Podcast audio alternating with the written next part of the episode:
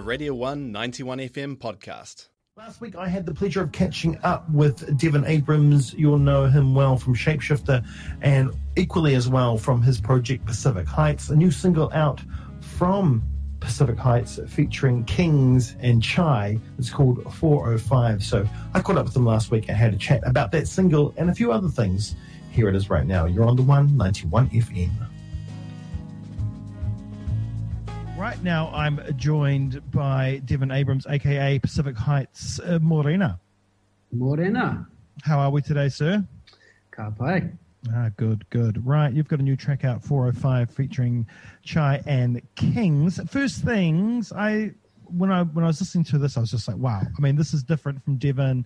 Uh, it's a pop track, a good pop, incredible pop. Um, and you know, there's there's reminiscing on it too. I can hear uh, ghosts of like uh, Breath and Bone in there uh, and, uh, and other tracks.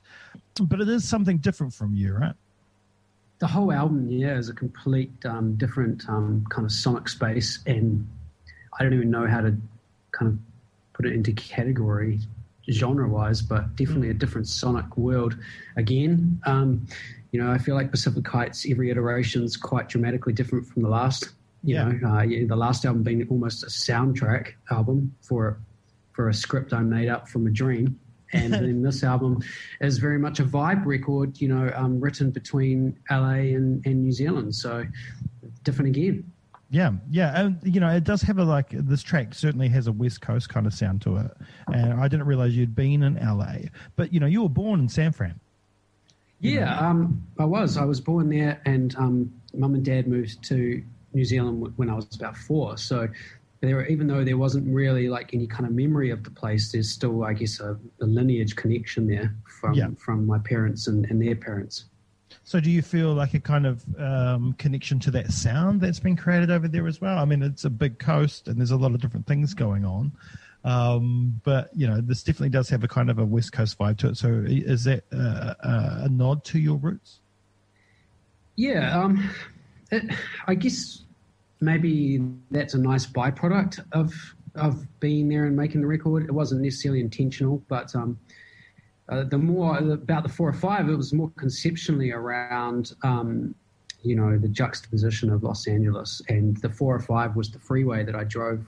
Um, ah. Where from my apartment in the edge of Silver Lake up through the hills to a lot of the studios are in the bottom of the valley, so mm-hmm. I do that drive, and it was just this whole juxtaposition of seeing like crazy mansions in the hills to homeless people on the corners of streets. You know, when you hit the top of Hollywood, and it was just like, this is crazy. I mean, I know this exists exists in many parts of the world, the disparity of, of wealth and how people live. But yeah, it was just a. I really wanted to throw some nods to that early West Coast hip hop sound. Mm-hmm. You know, you get this, the, the kind of synthy slides and the Rhodes in there, and that if you take away all the footwork kind of breaks and drum beats that are in there, it's actually a hip hop beat um, yeah. underneath it. And so there's definitely a nod to that. And conceptually, there was a few spins as well with the with the singers and the top line, the lyrics and melody. Uh, with Chai, I really wanted the female to rap the verse, and I wanted Kings to sing it to flip that script as well. Mm-hmm, what's the norm mm-hmm. and, and, old school hip hop, and I wanted the mes- message that Chai was bringing to be really concise, and we talked about that and. I wanted Kings to be more of the floaty, dreamy kind of like, oh man, I'm in LA, it's warm, it's kind of cruisy here, and then the kind of UK starkness comes in, and yeah, the verses yeah. with Chai, and the reality hits. So, yeah, that's that kind of song in a nutshell. So, I mean, lyric wise, from from those two, I mean, Chai's in full flight. Kings is Kings. He's yeah, everything he touches is gold. Um, but you, you obviously had the concept and, a title, of you know, four or five. Um, so, did you send them a, kind of a, an assignment of what you wanted from them uh, lyric, lyrically? Uh, no, actually, that was a very, really organic process. We all happened to be uh, on a APRA Song Hubs, which is like a writing, boot, you know, camp. You kind of yeah. live and breathe together for a week, and um, we had one day off in the middle of this writing camp, which was on a, on, on like the Wednesday, which breaks up the week. And they kind of the people running it were like, "Hey, look, you know, jam with whoever you want, use the studios." And um, I was like, right, I have sent these, been on um, vibing with these guys online with chats and stuff. I'm like, right, I'm dragging them into the studio and we're going to jam the song. Mm-hmm. And um, I gave them the kind of concept as we got into the studio together, and they just both nailed it. Eh? They just both kind of like ran with it and hit the ground running, and it all happened really fast, and we just were all jumping up and down, vibing in the Yeah. studio. Well, that's what you want, right? That's how you want it. to Oh, that's like. that's that's that's the mecca, you know. Like you're in Yeah. you're you're in the absolute oasis of like um, how music. It should be fun, you know. You should be like energized. You should, or it's either it's, it's hyper energy or it's hyper emotional. One of those things, or both of them. You know. hmm And those two, I mean, I, th- I think they're full of energy. The music they produce certainly is. Uh, and there's such an amazing talent pool in Aotearoa right now, right? I mean, there always has been, but it's really come to the fore in the last few years. And I don't know what's really led to that. But um, we're listening to our own music in a way that we haven't done before in a long time, except kind of artificially when, you know, um, quotas were set uh, in terms of radio play and stuff, which which done amazing, which did amazing things for music here. But I mean, as somebody that's been making music for as long as you are, do you look at the what's coming out of the country at the moment and, and it's like, wow. I mean, it's always been there, but the fact that it's at the fore and we're listening to it ourselves, I mean, it must be quite amazing. Uh, um, I would say right now we've definitely uh, hit a peak we've never seen before, where Mm. the quality of music uh, from from the writing, the production, the performances is at a level which it never has been before. I mean, you could listen to alt radio, pop radio, whatever you want to listen to, and you almost now can't tell quality wise. If you know, music from New Zealand uh, uh, comparatively to say a big pop production in LA, you know, like Yeah. we, we're standing up. Um, and I don't know if that's been seen before at, at that level consistently.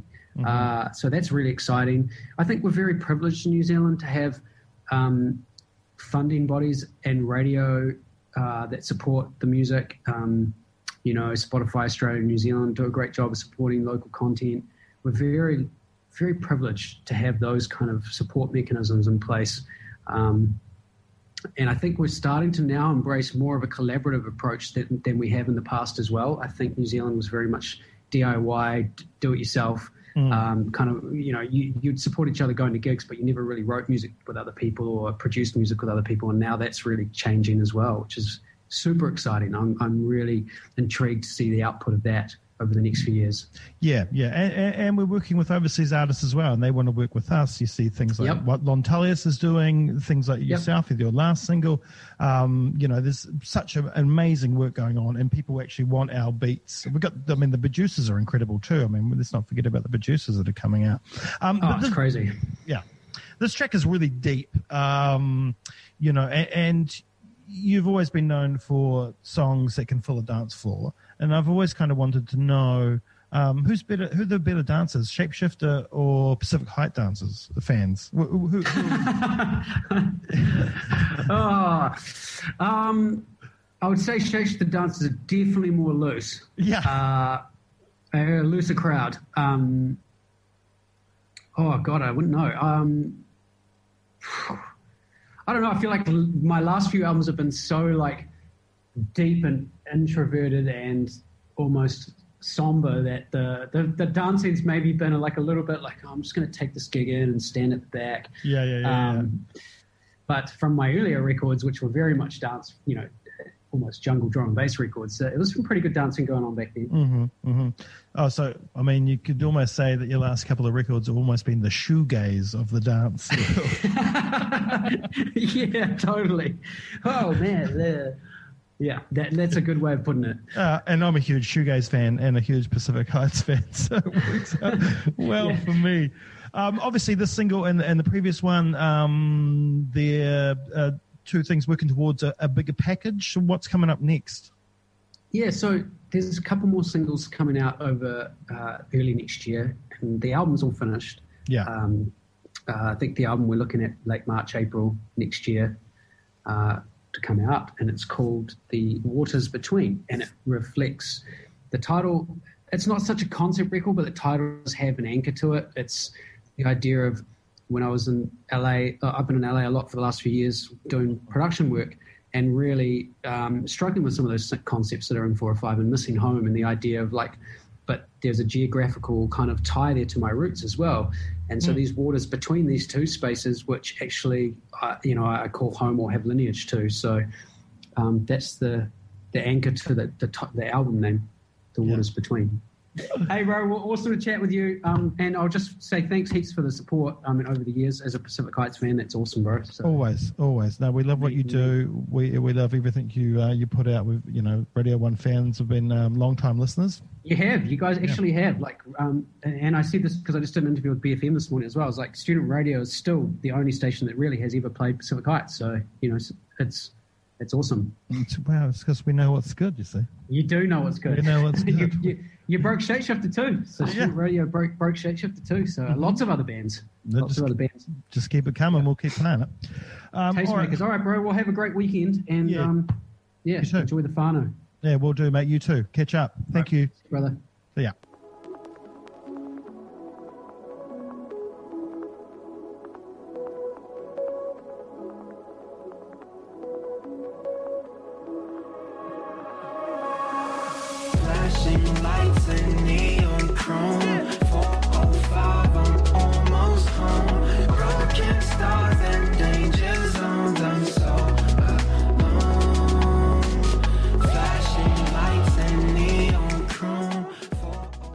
That was a Radio 1 91 FM podcast. You can find more at r1.co.nz or wherever quality content is found.